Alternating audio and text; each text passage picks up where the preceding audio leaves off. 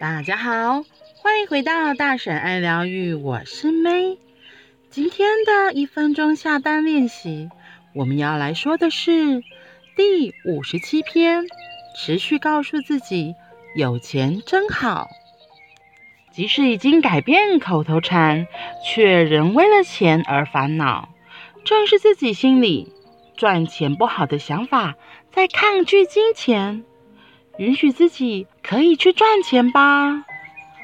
从小就看着双亲为钱辛苦奔波，纯真的孩子会觉得钱很脏，跟钱扯上关系不会有什么好事。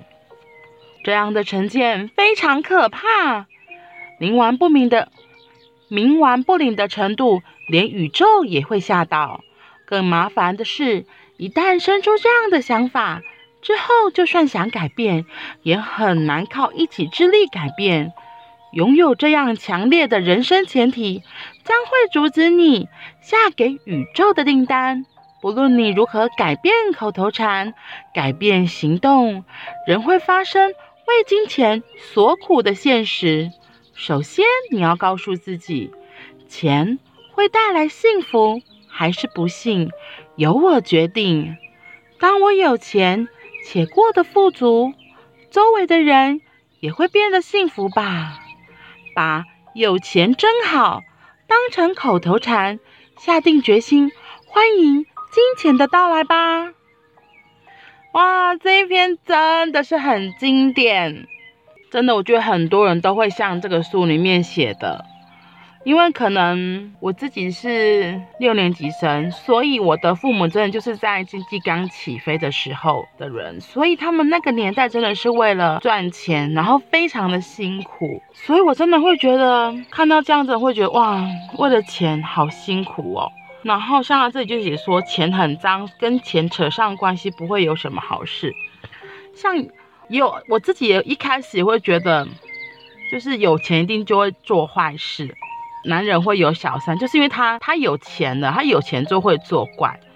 然后连续剧也都会这样演，所以我们就看了很多这样子的资讯。然后像父母亲真的就是也是有很辛苦的，一步一脚印的在赚钱。我自己的父母亲就是也不会有什么投资理财的概念，他们觉得一分耕耘一分收获，真的不敢太有钱，因为我觉得是对他对于钱有很多的标签在。就像这里说的，如果你真的一直会这样子觉得的话，他说这种很麻烦，一旦生出这样的想法，就算之后想改变，也很难靠一己之力改变。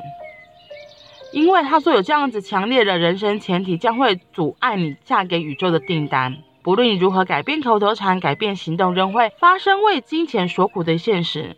因为其实在你的最心里深处，还是觉得钱是不好的，你是讨厌钱的，可能钱就会有，你对钱就会贴上很多负面的讯息。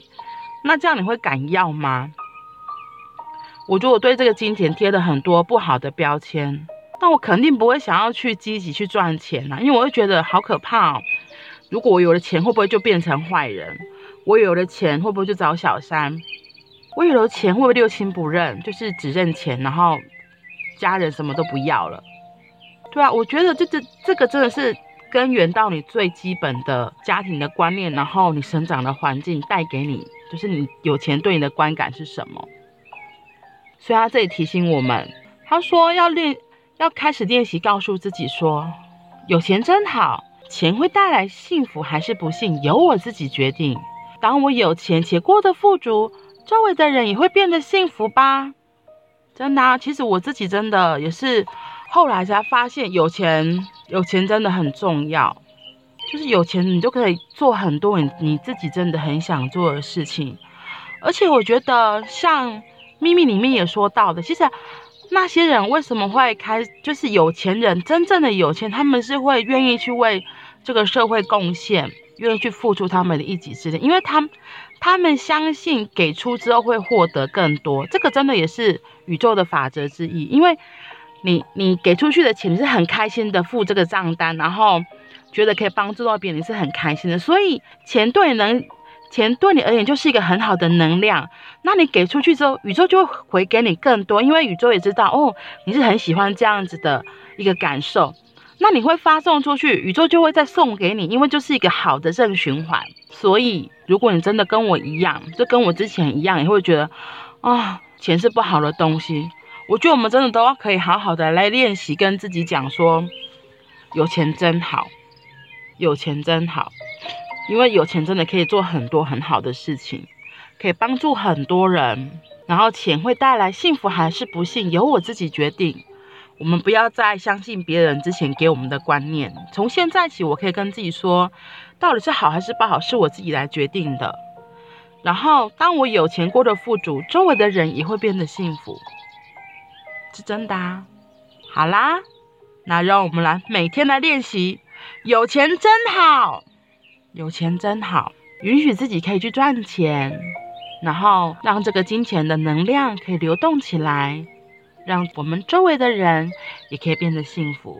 好啦，那我们今天就到这里咯，我们明天见，拜拜。